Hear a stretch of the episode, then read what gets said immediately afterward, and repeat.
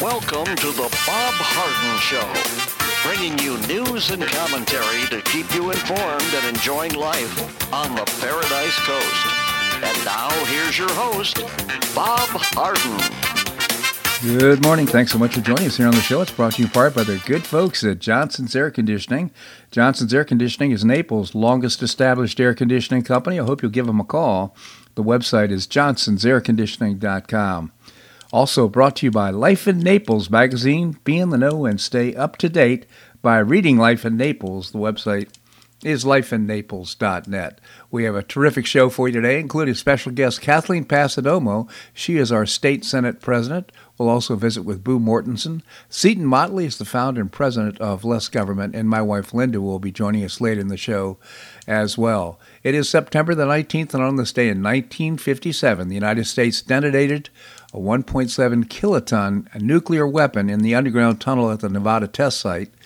A 1,375 square mile research center located 65 miles north of Las Vegas. The test, known as Rainier, was the first fully contained underground detonation that produced no radioactive fallout. A modified W 25 warhead weighing 218 pounds, measuring 25.7 inches in diameter and 17.4 inches in length, was used for the test. Can you imagine something so small could create so much destruction? Rainier was part of a series of 29 nuclear weapons and nuclear weapons safety tests known as Operation Plumb Bob that was conducted as the NTS between uh, May 28, 1957 and October 7, 1957. Excuse me. In December 1941, the U.S. government committed to building the world's first nuclear weapon when Franklin Roosevelt, uh, our president, authorized $2.2 billion in funding for what came to be known as the Manhattan Project. The first nuclear weapon test took place on July the 16th, 1945, at the Trinity Test Site in Alamogordo, New Mexico. A few weeks later, on August the 6th, 1945, with the U.S. at war against Japan, President Harry S. Truman authorized the dropping of the atomic bomb named Little Boy over Hiroshima. Three days later, on August the 9th, a nuclear bomb called Fat Man was dropped over Nagasaki. 200,000 people, according to some estimates, were killed in the attacks on the two cities, and on August the 15th, 1945, Japan surrendered to the Allied powers. 1957's Operation Plumb Bob took place at a time when the U.S. was engaged in a Cold War and nuclear arms race with Soviet Union. In 1963, the U.S. signed the Limited Test Ban Treaty, which banned nuclear weapons testing in the atmosphere, underwater, and outer space. A total of 928 tests took place at the Nevada test site between 51 and 92 when the U.S. conducted its uh, last underground nuclear test. In 1996, the U.S. signed the Comprehensive Test Ban Treaty, which prohibits nuclear detonations in all environments. Such an interesting story. 200,000 people killed in those two cities in Japan. Well, speculation surrounds Representative Matt Gaetz' uh, potential gubernatorial run in Florida in 2026 has been a frequent topic of discussion in Tallahassee in recent days, including conversations during a reception for an incoming Speaker of the Florida House on Sunday night. Gaetz has often been mentioned as a contender for the Republican nomination for governor. As an incumbent, Ron DeSantis, of course, is termed out. He's running uh, currently for president, and would still have two years left in his governorship if unsuccessful in his bid to become president. So Gaetz, I think, would be an outstanding governor. He's got great skills, very smart man, and really gets into the issues. I like him. I think he'd be a great uh, governor. not necessarily endorsing him. We'll see who else comes out, but uh, Gaetz, he's a good one. I really think he'd be uh, do a great job. And governor's job here in Florida, I think it's a great job for somebody who's got those leadership skills. Top leaders from 145 countries are convening in New York City this week at the United Nations opens its 78th session of the annual General Assembly. Ukrainian President Vladimir Zelensky will attend in person for the first time since Russia's 2022 invasion. Now, there's some. he fired six deputy uh, generals uh, and uh, f- defense generals you know, there's a lot of signs that there's corruption there, and it could go right to Zelensky himself. But uh, he's trying to raise some money in the United Nations, and I'm sure he's going to show up in uh, Biden's doorstep and ask him for some money as well. The Assembly is the most representative body in the United Nations, the world's largest intergovernmental association. For nearly eight, eight decades, the Assembly has provided a forum for global security, aid, and cooperation It is often viewed as the biggest opportunity for smaller countries to represent their interests to the international community. Leaders from inter, uh, traditional U.S. allies, France and the United Kingdom, will be absent from the meeting. The heads from Russia, China, and India, three of the five members of the bloc of emerging economies known as BRICS, which includes South Africa and Brazil, will also not attend. Their absence comes after last month's expansion of BRICS to six more countries. A forum observers uh, suggest aspiring to reform the West dominated United Nations. Have mixed feelings about the United Nations. Wish it weren't in, the, in New York. Uh, and uh, in some cases, just wish we weren't a part of the United Nations. Although I think dialogue is important in international diplomacy, I just wonder if perhaps it's not outmoded somebody needs to take a look at that. And I would suggest uh, the United States should be the first to do so. The U.S. and Iran executed a high stakes prisoner swap yesterday with five American citizens set to return to the United States. In exchange, the U.S. released five Iranians and unfroze nearly $6 billion in Iranian assets held in South Korea. The U.S. will monitor Iran's use of the assets to ensure they're used for humanitarian purposes like food and medicine. The months long negotiations will be mediated by countries such as Qatar, uh, Switzerland, and Oman due to the uh, U.S. and Iran not having formal diplomatic relations. Qatar's uh, central bank will oversee the regulation of the unfrozen assets and funds. The news comes as the country remains at odds on uh, select issues, including Iran's nuclear program, military support for Russia, and a crackdown on dissent. Sanctions limiting Iranian uh, economic activity with the U.S. and its allies has been in place for decades, with tensions escalating in 2018 when the U.S. withdrew from the nuclear deal. So perhaps things are unfreezing a little bit on that front. We'll see. I just point out, of course, that Iran is uh, one of the greatest creators of uh, international terrorism. Last night, the U.S. military found the wreck of the missing stealth fighter jet, the F 35, which had been enlisted in the, the public to help locate after the plane seemingly disappeared on Sunday in South Carolina. The search for the $100 million F 35B Lightning II commenced after an in flight mishap, whatever that means, prompting its pilot to safely eject, according to the Marine Corps. The missing jet attracted significantly more attention than a stealth plane usually does, when the nearby military base turned to the internet for help. If you have any information that would may help our recovery team locate the F-35, please call the Base Defense Center, Joint Base Charleston, posted on X.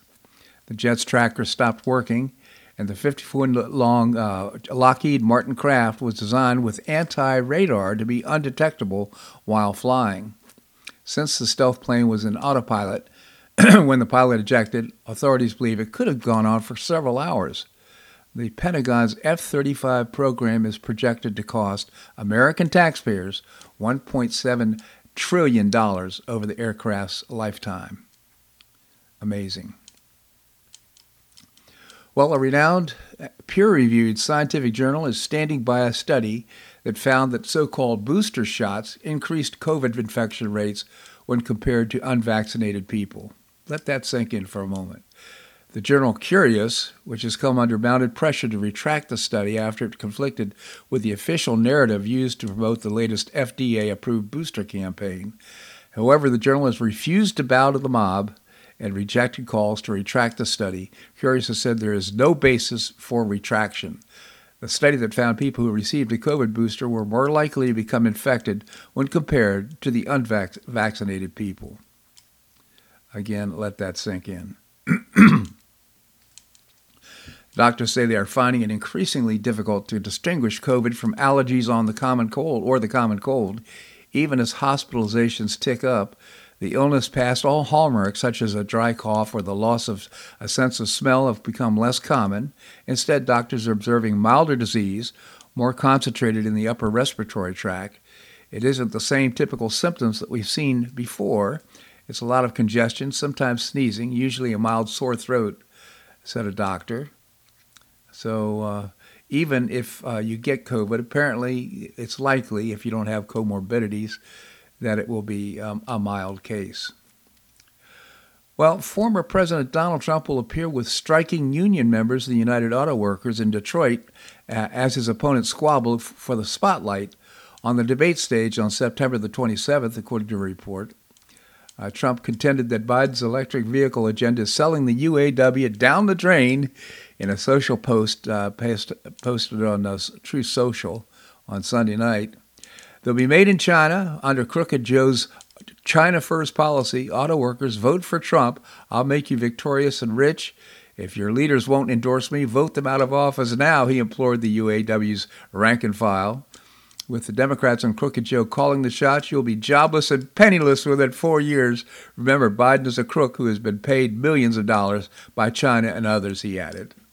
Not pulling any punches, that President uh, Joe, uh, Trump.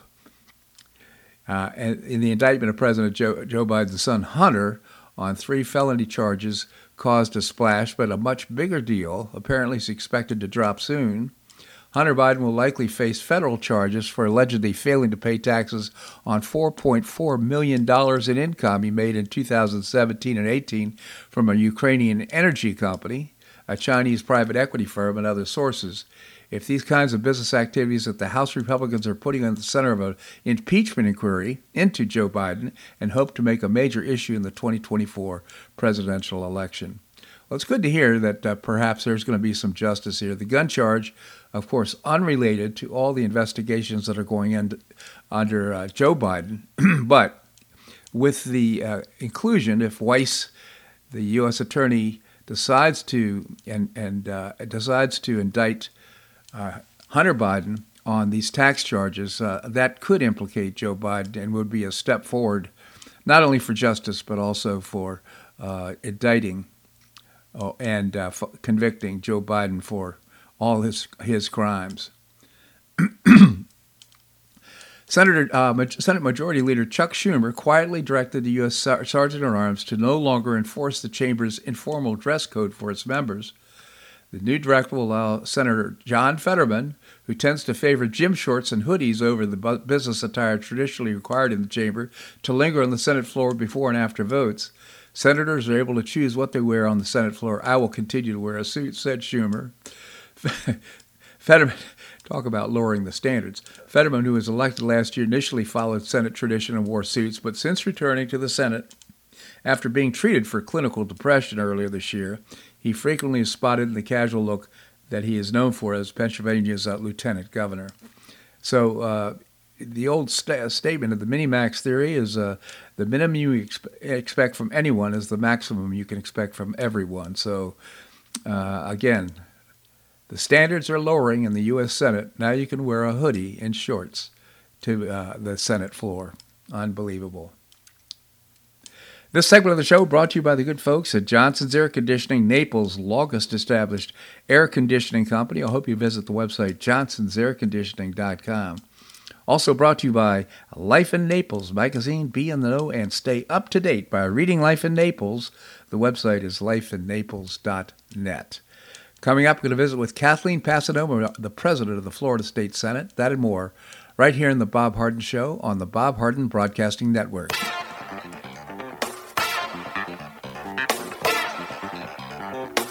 Stay tuned for more of the Bob Harden Show here on the Bob Harden Broadcasting Network.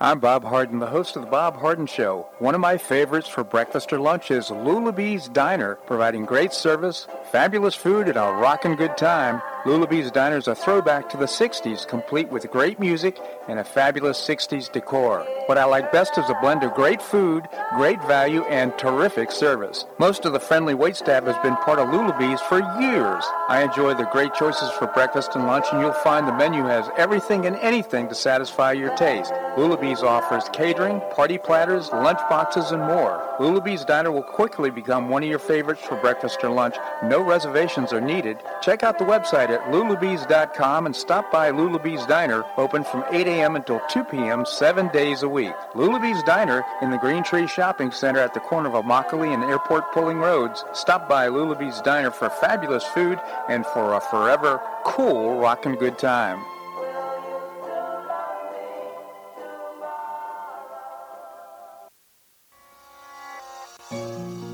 Collier County Sheriff Kevin Rambaugh says the number one reason the elderly become victims is isolation. The Collier Senior Center goes a long way in keeping seniors connected with the community and with each other. The Collier Senior Center, located at 4898 Coronado Parkway in Golden Gate, provides comprehensive information regarding services and resources that affect the quality of life of older adults and their caregivers in Collier County, empowering them to maintain independent and meaningful lives. Here's Esther Lully, Director of Collier Senior Center. Everyone, every senior is welcome. There's diversity there.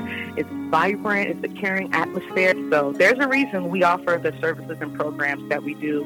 We want to help enrich the lives of senior members and provide support to their caregivers. Want to find out more? Visit CollierSeniorCenter.org. That's CollierSeniorCenter.org. Or call the Collier Senior Center at 239 252 4541. That's 252 4541.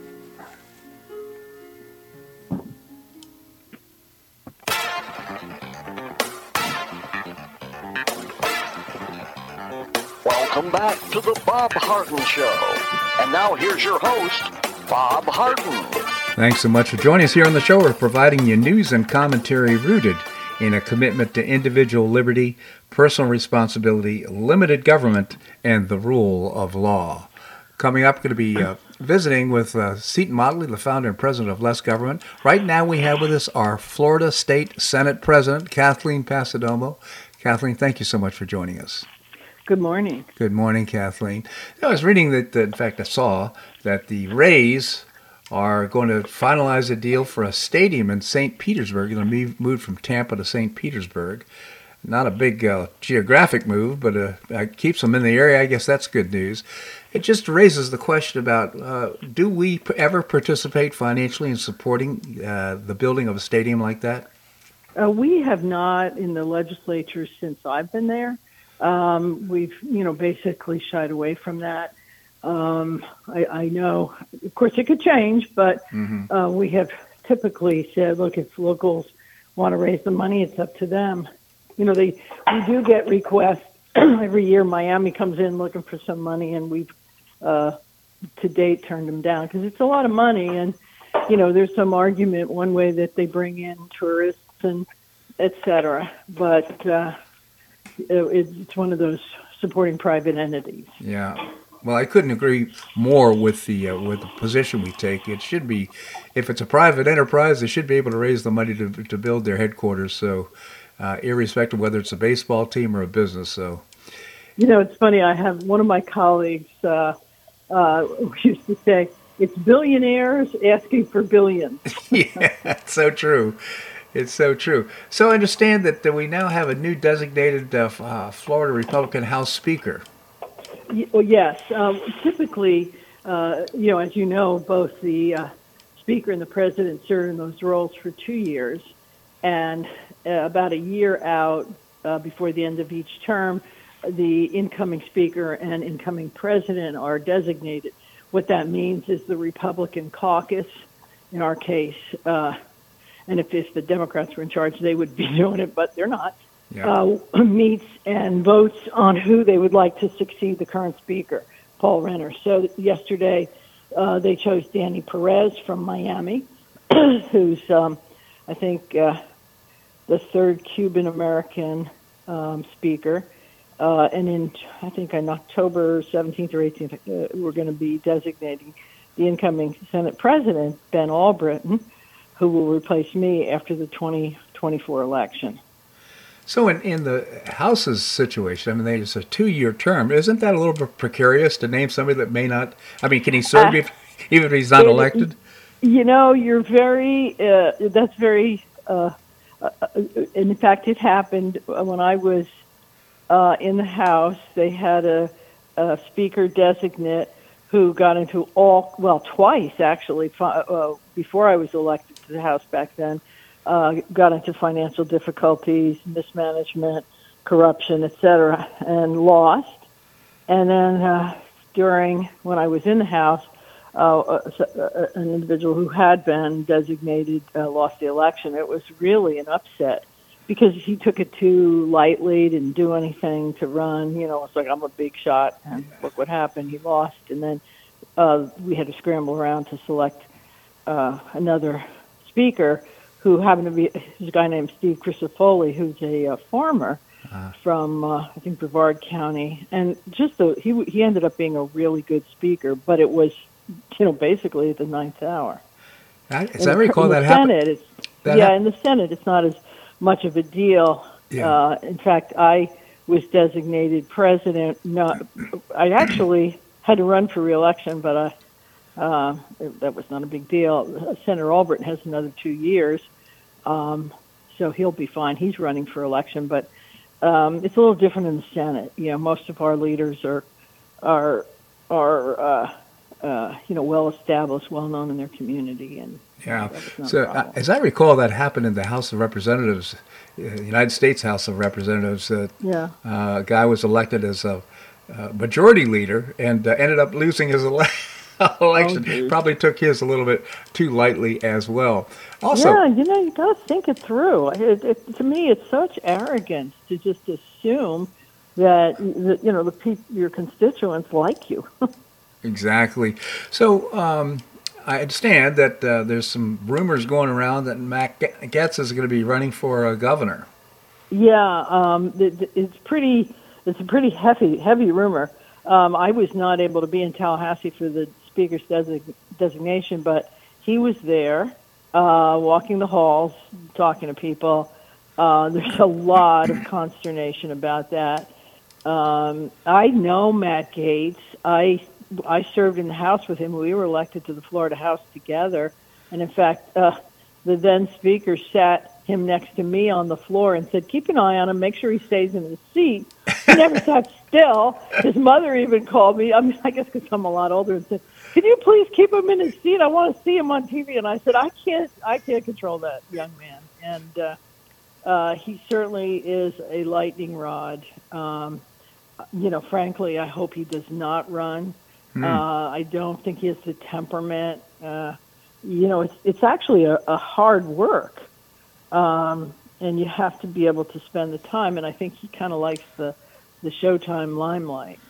Well, what an interesting observation. I have to admit, to my knee jerk reaction, I was pleased to see it because I know he's a staunch conservative. I know he'd stand up for the right things in Florida. But uh, you made some interesting observations. Uh, there are a lot of staunch conservatives out there that are not um, always in the news, kind of thing. And and I, you know, I get it. I, you know, some of the policies that there's a lot of uh, people that are um, uh, saying they're going to run. I think Byron Donalds was uh, evidencing an interest. Our lieutenant governor, Jeanette Nunez, uh, I believe, is going to run, and she's uh, very qualified it's a hard job. Yeah. And you shouldn't just walk into it. I think uh, Governor DeSantis, um, you know, found it to be much more difficult than um, he thought, and it took him quite some time to to you know get up to speed. So we'll see. I mean, I I'll be out by then, and. Uh, but I must you know, say, I, I, it just gives us an opportunity to just uh, sing the praises of Governor DeSantis. I think he's done an outstanding yeah. job. He has and he's he been so uh, consistent yeah. in his quality and his delivery, right. and I just right. uh, really, really appreciate what he's done for Florida. He really has, and uh, um, you know he's very thoughtful. Um, he he reads uh, voraciously. He you know you tell him one thing one time and he's got it in his head, and it's that's a rare gift. Um, uh, you have to be able to sit still. Let's just put it yeah. this way. I don't know if this is appropriate to say, but I sit on the board of the Foundation for Government Accountability. I must say, you can see the fingerprints of our policy work all over the things that he supports. So. Oh, no question. That, yeah, uh, Tarren Bragdon is is well received in, in Tallahassee, and, I, and, and for the right reasons. He's a very thoughtful, um, uh, creative, talented young man who has a lot to offer. You know, he doesn't jump out there. He, he's quiet, works quietly, and uh, puts together some really good uh, uh, talk, you know. Well, well, I think uh, his policy is let's just stay in the background, make sure we create good policy, create a good strategy, Exactly. and, and give the give the credit to the elected officials. He's very good at that. Um, we've, I've been working with him on my Live Healthy Act, and uh, he has some very uh, good ideas. Uh, frankly, I like to say great minds think alike because he comes to see me and he says, "Look, I have ideas." I go, "Hey, look, here's my idea. It's the same thing." Kathleen, I just genuinely appreciate your commentary here on the show. Thank you so much for joining us. Thank you, and have a great day. You as well. Thank you. All right, coming up, we're going to be visiting with Boo Mortenson. We'll find out what's new with Boo up in Madison, Wisconsin. That and more right here on the Bob Harden Show on the Bob Harden Broadcasting Network.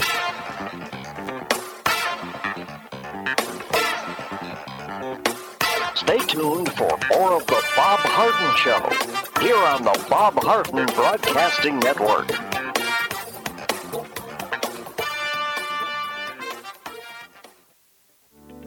Are you looking to buy or sell a home? Make it a convenient and stress-free experience by calling the dynamic and trustworthy husband and wife team of Megan and Matt Chionis with Gulf Coast International Properties.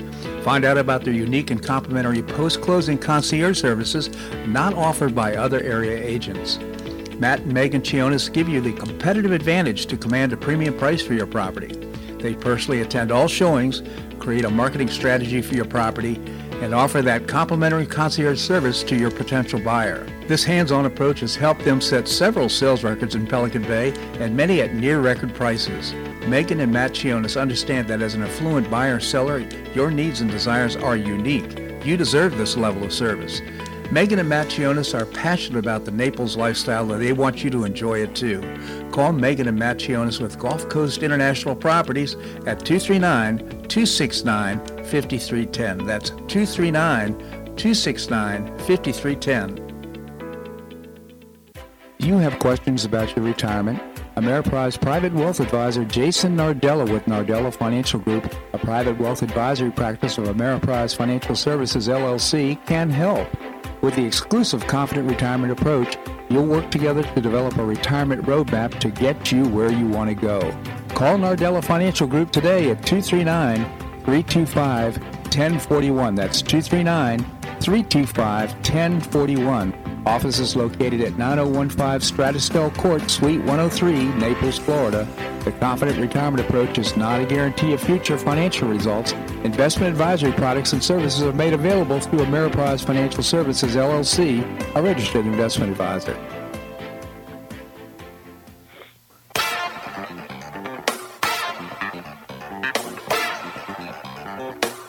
Back to the Bob Harden Show. And now here's your host, Bob Harden. Thanks so much for joining us here on the show. I want to welcome, welcome Matt and Megan Chionis, uh, new advertisers on the show. Uh, they're uh, representing Gulf Coast International Properties, and they represent you as well. They understand the affluent buyer or seller, and uh, your needs and desires are unique. You can find out more by calling Megan and Matt Chionis with Gulf Coast International Properties at 269 5310. 269 5310 is the number. We have with us Boo Mortenson.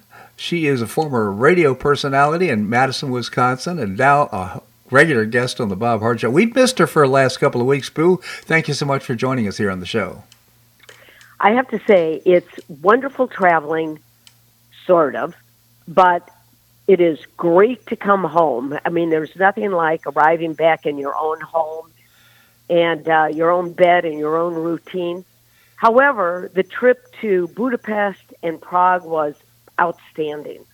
you know, it's not the destination, it's the travel to the destination that is daunting. And we flew out of Chicago, we flew through Heathrow, which I have not gone through in years. Yeah. That airport is so massive. And of course, we were late getting out of Chicago, so while we're on the plane, they make the announcement the following people have missed their connection. And of course, our names were listed. Oh, no. So we spent nine hours in Heathrow. Now the time is rolling. The planes are delayed, delayed, delayed. Our flight's supposed to come in. I didn't know that Heathrow closed at night. Well, you know, they, they I guess, I don't think this might be international law that uh, flights are supposed to land or take off by a certain time. Who knew? know. I certainly didn't. And by by ten thirty, eleven o'clock, uh, you know, we're in the lounge area, the British Airway Lounge, and they start flicking the lights off. The guys are vacuuming the floors, and you're like, "Oh my God, what are we going to do?" I mean, it was nerve wracking. The plane finally came in. We were the last plane to leave Heathrow that night. Oh my goodness, what a! Well, I hope that was the uh, the end of your tr- uh, uh, turmoil during uh, during the trip. Yes, yeah. We, uh, you know, we kind of lost a day. We didn't get in till about two in the morning. Uh, so, you know, the next day you're sort of half baked. But I can really understand flying, traveling is nerve wracking. Yeah, There's sure just is. no two ways about it. Well, I'm in that group that uh, really prefers not to travel anymore. I've, I've uh, but you mentioned two, you know, Budapest and Prague. Those are two places I really would love to see sometime in my life. I will tell you on a scale of one to ten, and I've traveled a lot. I've been to a lot of places. I've been around the world a couple times. I mean, I've really traveled a lot. These two are in the top five places Yeah. to visit. They really are. They're spectacular. Their history, the architecture, the statuary, the friendliness, cleanness, safety in the in these big cities it's it's just fabulous. It it was so wonderful to be in those cities. They're just fascinating. So, come on now, Bob, you got to bite down and do it. Yeah, I don't know about that. Uh, just I've had uh, back surgery. And I had just a number of things that make uh, getting around a little bit more difficult. So, but someday, maybe someday I'll uh, do that. Uh, again, two great, great cities. Any uh, observations about the differences? I mean, uh, were they anybody masked up, or how about the local customs and things that are going on? No, I did not. I I made two observations. One, nobody had masks on. Good. Um, nobody in either of the cities. The only person I saw with a mask on was an American couple that was on our boat. And I thought, oh, yeah, dumb fools. You know, here's God Almighty. Do they really think they were safer? Who knows? Obviously, they must have. So that was point number one. Point two is I was completely shocked at how much smoking there still is. Wow. Europeans, uh, Eastern Europeans are big smokers. Everybody smokes. Yeah. There are even cigarette vending machines. Wow. So when was the last time you saw lots of people on a street smoking? Well, you know what? I, on cruise ships, you see that a lot too. Europeans, I'm sure, are the are the reason for that, but uh, I see a lot of a lot of smoking on cruise ships as well. Well, I was. I have to say that I was very taken aback by that. Um, you know, we had guides. We had lots of opportunities to interact with local people. So, of course, my question to everybody is, what do you think about Biden? I would say universally, the response was he is too old. He is inept. It was not positive, but I can't say that there was a lot of people that were like, yippee ki let's elect Trump either. Yeah. You know, they sort of say, well, he's three years younger than Biden, but he acts like he's seven. Well, you know, I don't know that there's a. Uh, to me, I'm a resistant to the age art, uh, argument. I think uh, competence is the key, and uh, you know, I've met some very extremely competent and capable people who are in their 90s, and I've met people that can't walk and chew gum in their 50s. So I, I just wonder if we, if considering age is important. I think for the most part it is. I think after a certain point there is cognitive decline. Mm-hmm. Uh, it's you know it's scientifically been proven, and I don't think that it should necessarily apply to just the president. I think there should be age restrictions or term limits on anybody that goes to Washington. I don't care who they are. I must say, it's beginning to look like a nursing home up there in, in, the, in the nation's capital, isn't it? I mean, which Fetterman. It is. Unbelievable. They just lowered And the you know, sta- you go on boards. If you're on a board, after four to six years, you're off of the board. Now, you could be a big contributor, you could be being active, participating, but after X number of years, they want you off of that board and they want new blood, new excitement, new ideas. That's the way it should be with a business. don't you think that should be that way with a country as well? Yeah. I mean, you can't get these guys out of there. You know, someone made a good point in Washington D.C. If you had term limits, the problem is that you have all these uh, uh, assistants and, and, staff that stay on and end up running the country because they're telling the the uh, new elected officials how to how to do their jobs. it, it's a it's a conundrum. It's a, it's and I'm you know what I'm very grateful for some people that have been on the job for quite a while uh, and because uh, they're knowledgeable and they're very capable at what they do. Yeah, I am too. What do you think about Mitt, Mitt Romney saying, "You know what? I'm done.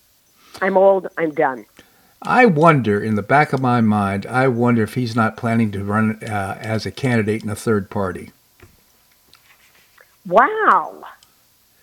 Um, well, aren't you the one to come up with that? I'm not sure I did, but nevertheless, uh, it's an interesting thought. I mean, uh, he likes the limelight. He ran for president before, and he actually could have won that race had he just stayed there and uh, seen it through to the end, but he didn't, unfortunately. And I don't know, fortunately or unfortunately, but nevertheless, uh, you know what? I won't be disappointed to see Mitt Romney in retirement clothes. So, hey, Boo, you know what? I always appreciate appreciate your commentary here on this show, and I'm looking forward to a trip someday to Prague and uh, Budapest. Thanks so much for joining us. My pleasure. Buy your airline ticket. That'll motivate you. There you go. Thank you, Boo. All right, coming up, we're going to visit with Seton Motley, the founder and president of Less Government. We're going to do that and more right here on the Bob Harden Show on the Bob Harden Broadcasting Network.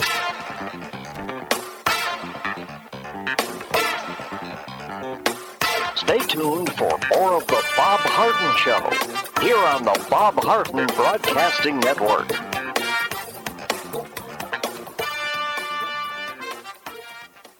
Two thirds of parents prefer educational options for their children, with 40% strongly preferring options for their child's education. School choice is a growing movement, one that is already lifting thousands of kids across America. The Optima Foundation, a 501c3 nonprofit corporation, was founded to support the establishment and expansion of superior quality schools of choice. Optima's goal was the successful launch of Hillsdale College Barney Charter School, Initiative Classical Academies, and other schools of excellence across the state of Florida, serving kindergarten through the 12th grade.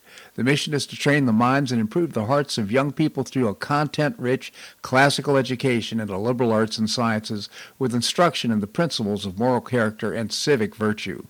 And a terrific product of the process, Naples Classical Academy has already opened here in Naples. You can find out more by visiting the website optima.foundation. Help children in Florida optimize their educational opportunities. Visit www.optima.foundation. Do you suffer from joint pain in your shoulders, hips, or knees? I was suffering from debilitating pain in my knees. On a referral, I saw Dr. George Markovich with the Institute for Orthopedic Surgery and Sports Medicine. He successfully treated my symptoms and pain for several months. Finally, having exhausted all alternatives for pain management, Dr. Markovich and I agreed that surgery was my best alternative. Dr. Markovich replaced both of my knees in 2006, and I now have full range of motion in both knees, and I have no pain. I now now play golf and exercise free of debilitating pain in my knees. Don't suffer needlessly with joint pain. Call orthopedic surgeon Dr. George Markovich with the Institute for Orthopedic Surgery and Sports Medicine at 482 5399. That's 482 5399. He did a great job for me and he'll help you too.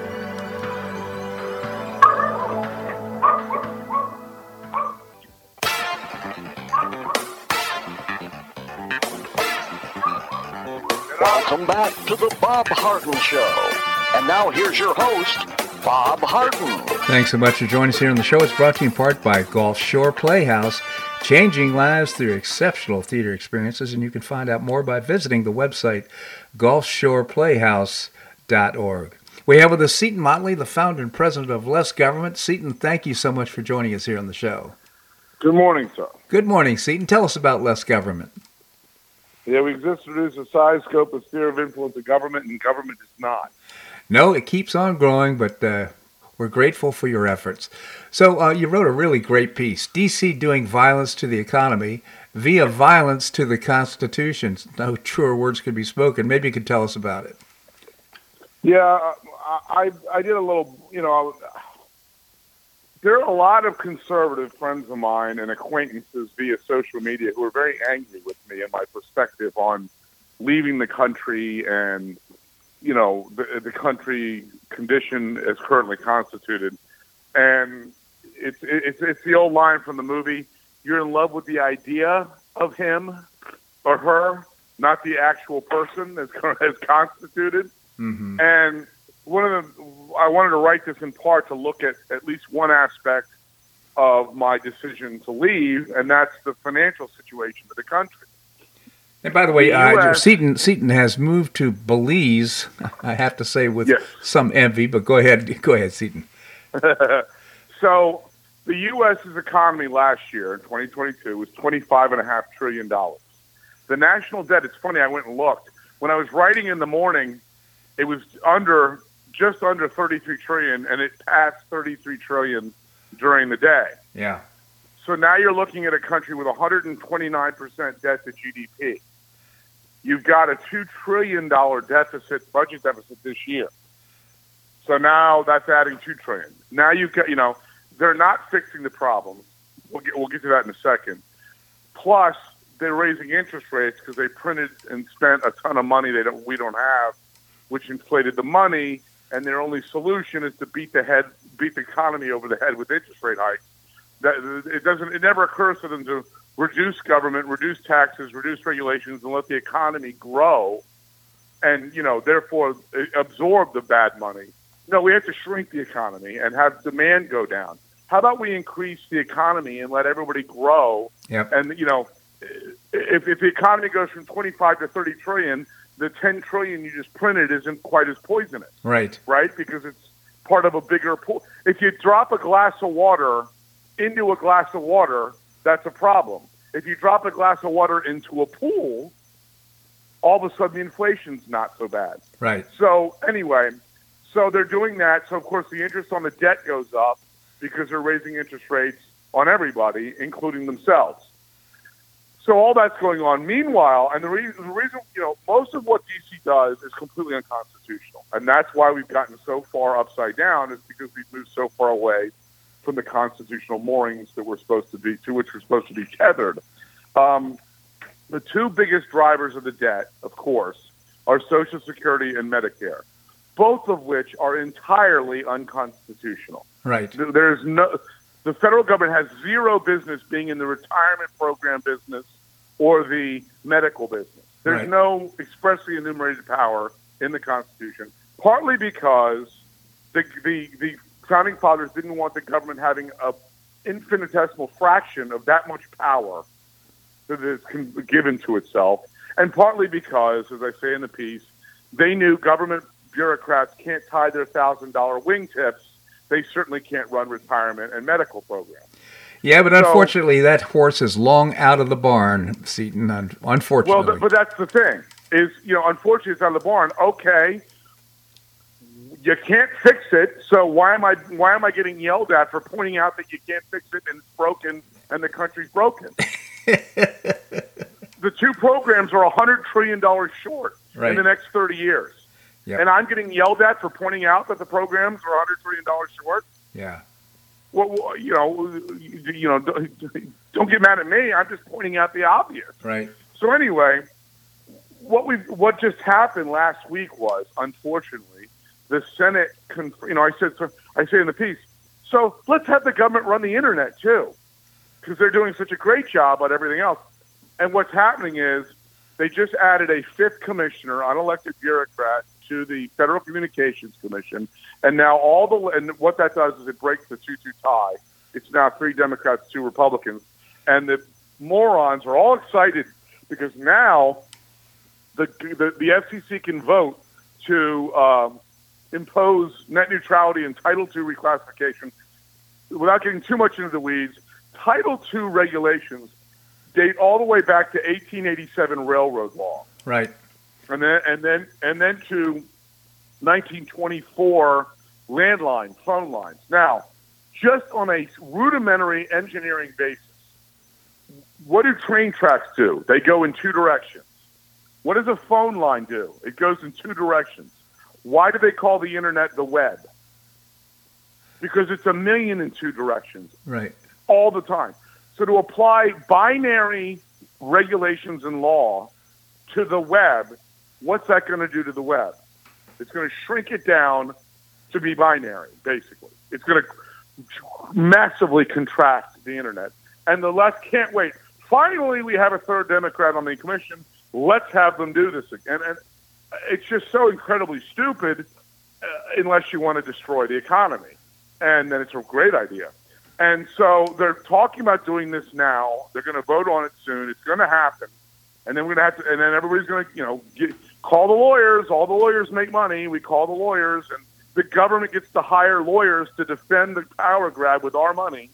You know, their their, their leftist lawyer friends get money from us to defend this idiocy, and the, and the whole merry-go-round starts up again because Obama did it once, it got overturned by the courts. Obama did it a second time, right at the end of his second term, and the Trump administration, you know, and, and there were there were lawsuits plenty going on, but then Trump won and pulled it back, reversed it. Yeah. Um, and so all the lawsuits stopped. Well, now they've been chomping at the bit to reinstate it, and now that they've got a 3 2 majority, they can't wait to reinstate it. It's so sad because Seton, as you've pointed out before, the uh, the internet's a free market Xanadu. It's been doing fine without regulation, either on an international or national basis. And uh, quite frankly, it'd be just great if they would just butt out. Well, there are some regulations we, we need we need we need privacy legislation. The reason we don't have privacy legislation after 30 years is because big tech doesn't want any. Right. They want to continue to collect our data completely unfettered, with no rules, no limits, no regulations. That we need. What we don't need is to pretend that the internet providers, AT&T and Comcast, are a bigger threat to us than Google and Apple and Microsoft. If you just look at their market caps, you know, Google could buy the top five internet providers with money out of their petty cash store. I know. And what net neutrality is operating under is, hey, we really need to protect these little startups like Google and Apple and Microsoft from these evil corporations, Comcast. What are you talking about? Yeah, I know. The reason they've gotten to be a trillion dollar company is because of rules like this. So we do need to, and we need to get rid of Section 230. We need to enact privacy legislation. What we do not need to do is this stupid Title II reclassification. No and question. Net neutrality. Seat Motley, again, the founder and president of Less Government. I encourage you to visit the website lessgovernment.org. You can also visit Less Government on Facebook. Seton, always appreciate your commentary here in the show. Thank you so much for joining us. Thank you very much, sir. My pleasure indeed. All right, coming up, we're going to visit with Linda Harden, that and more, right here in the Bob Harden Show on the Bob Harden Broadcasting Network.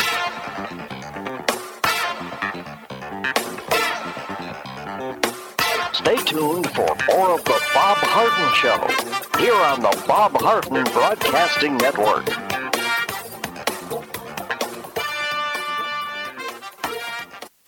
You have questions about your retirement? Ameriprise Private Wealth Advisor Jason Nardella with Nardella Financial Group, a private wealth advisory practice of Ameriprise Financial Services LLC, can help. With the exclusive Confident Retirement approach, you'll work together to develop a retirement roadmap to get you where you want to go. Call Nardella Financial Group today at 239 325 1041. That's 239 325 1041. Office is located at 9015 Strada Stell Court, Suite 103, Naples, Florida. The Confident Retirement Approach is not a guarantee of future financial results. Investment advisory products and services are made available through Ameriprise Financial Services, LLC, a registered investment advisor.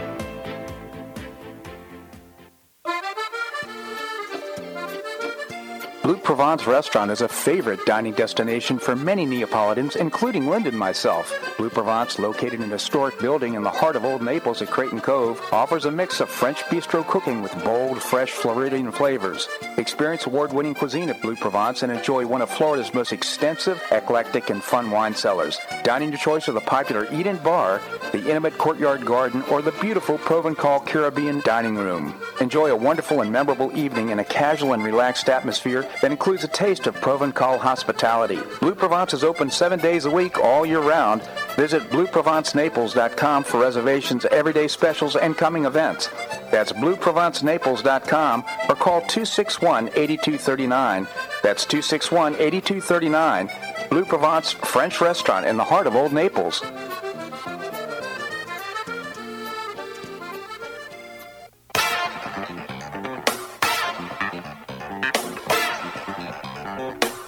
Back to the Bob Harden Show. And now here's your host, Bob Harden. Thanks so much for joining us here on the show. Sizzle Dining is running through September the 27th, and Bleu Provence is participating, one of the participating restaurants. There's 55 restaurants participating in Naples, and uh, a, a portion of every meal, uh, the income goes to Blessings in a Backpack of Southwest Florida, not for profit. Uh, local chapter that feels, feeds food insecure elementary students on the weekend. You can find out about who's participating. SizzleDining.com is the website, SizzleDining.com. We have with us Linda Harden. She is uh, my wife, and I'm very proud and grateful, but also she's extremely knowledgeable of what's happening around the United States and here on the Paradise Coast. Linda, thanks so much for joining us. Um, you're welcome. Good morning. And saying sizzle and participating several times in one sentence is not easy. Well, uh, I have a forgiving audience. no, but it, I mean it's it's it's hard. Yeah, it is hard. Some, sometimes, and you know, here's the other thing that I've discovered: the, the written word is not necessarily meant to be spoken. No, you need to revise stuff on occasion because it's it's a it can be a mouthful. So you know, one thing that happened this week. The news is coming out like a fire hose. By the way, we can't cover it all. Uh, it's true, but uh, one of the things that caught my attention is, of course, uh, there was assassination attempt, or at least the the uh, evidence of assassination attempt. What do you mean, the guy that showed up with full body armor Yeah, going after Robert F. Kennedy, uh, where he was speaking? that guy speaking- yeah, that in, guy. in L.A. That's right. Well, it turns out that, of course, uh, Joe Biden has said, "Well, I'm not going to give him uh, uh, the uh, Secret Service coverage and protection while he's running for president." That that is just unconscionable. His his uncle and his father were both assassinated, political assassinations, and uh, to think that Joe Biden, for whatever reason, would make this decision is just unconscionable. You know what? You know what? uh, What absolutely blows me away, and we've talked about this a number of times, is there is so much election interference going on by the Biden administration to try and squash their political opponents. It it you know for as much as as Hillary Clinton and all these people were were saying that nobody's doing anything about it. They're just sitting there. What if what if this guy with all the he's he had hand grenades, he had all this stuff on him. And um And by the re- representing representing himself as a member of the protection team for uh, Robert F. Kennedy. right, the Jr. Gavin Gavin de Becker, um, which by the way, Robert F. Kennedy um, uh, hired because he found about it out about it from Tucker Carlson because Gavin de Becker was on Tucker Carlson's show and he had the security um, detail and whatever. Thank goodness for them. right? Saved his life, I, I think. So to me, it's just tone deaf. I, I, even as selfish and uh, as poor the decisions as that Biden makes, you'd think he'd at least be uh, aware enough to assign a Secret Service He doesn't care. detail He doesn't care. to Robert F. Kennedy Jr.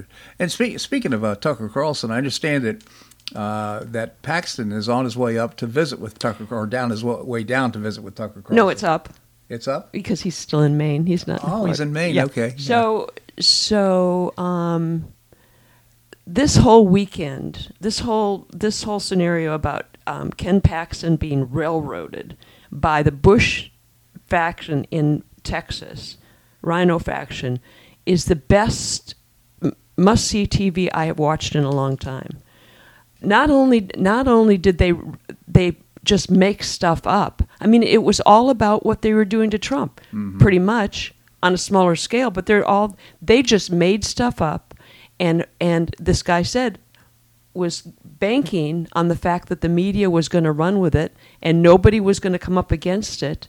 They had zero evidence, zero, zero, and, and they were going to ruin this man's life. You know what? It was so refreshing to have the attorney. I think his name is Buzbee, if I'm not mistaken. Tony Buzbee. Tony Buzbee Who will- actually get the get one of the uh, guys to admit the fact that they had no evidence. They and the made- guy broke down in tears. That's great. and then and and and then um for for people now I've, I've told you a number of times um, on your show and, and off your off the air how many times do we have to realize and, and pinpoint somebody who we thought was a good guy who's a RINO Yeah. and, and and who exposed himself just this week as a RINO is Chip Roy from Texas he's been trying to get um, uh, um, Paxton out for a long time He has. uh, That's to me is just for the for the last four years, and now he's supporting DeSantis and trying to go get DeSantis down to Texas. And guess who he's who he's going to try and get DeSantis support with? All these people who tried to railroad Paxton, including the Bushes. Wow. Politics is a dirty business. Oh my it? goodness! I mean, I you know what? I was back and forth with Matt Gaetz on social media the other day, and thankfully he, re- he actually responded to me. But I said I'm looking for a handful, you know, uh, uh, true good men, a few good men, right? What's that song? A few, we're looking for a few good men. I think that was the. Um, It's the Marine Corps. no, well, and the Gaither Vocal Band has a song called "A Few Good Men" to go, fight for freedom.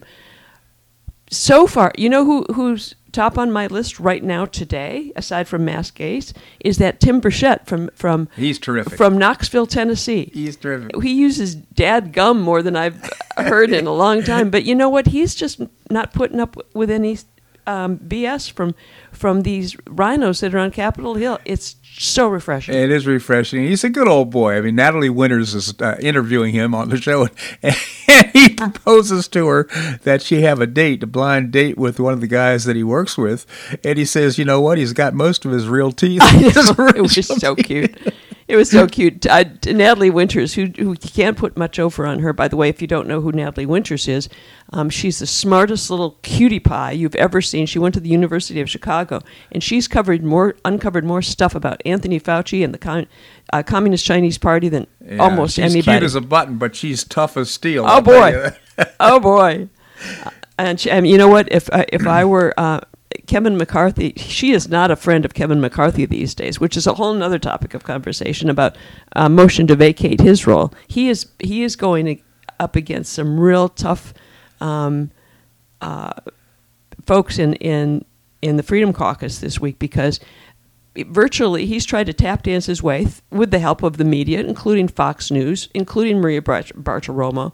I'm sorry to say, and he's just tried to uh, buffalo the the the uh, American people into telling, saying how much he's done. He has done nothing, Well- and he's slow walked everything. So my suggestion is to go ahead and shut down the government, and if to get the government open, let's just uh, go through the process of uh, doing exactly what McCarthy pledged to the uh, Freedom Caucus. And uh, once they have an agreement with the president as well as the Senate, then we can open the government. How that how would that work? Sounds good to me. By the way, before before I get booted off this show because we don't we never have enough time. I need a higher pay paycheck for this show because I don't get enough time. Just say I'm just saying. Uh, we need to talk about what they're doing. The FDA and and the CDC and all those folks are doing. They're t- they're taking off our um, cold medicines, Dayquil, Nyquil, all that stuff because they qu- say they don't work. No, you know what that is? They're, they're just trying to push the vaccine. Well, they're trying, well, of course, but now they're trying to to um, they're making a push on eliminating vitamin supplements, saying that they don't work. So you, you're absolutely right.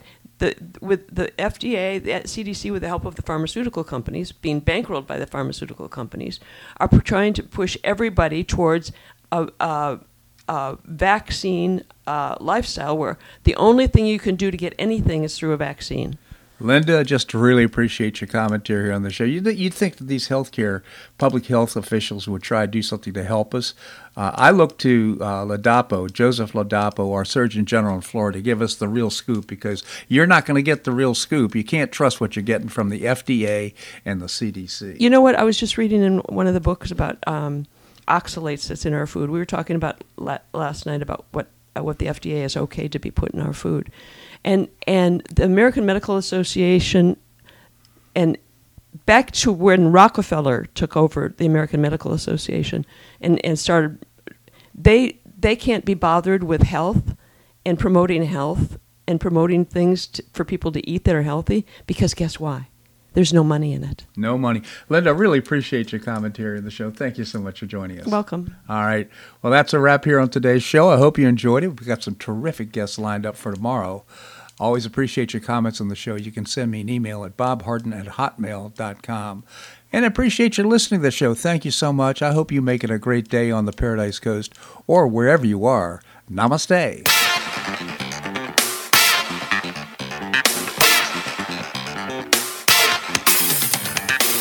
So much for listening to the Bob Harden Show on the Bob Harden Broadcasting Network. For more information and audio files of previous shows, visit www.bobharden.com.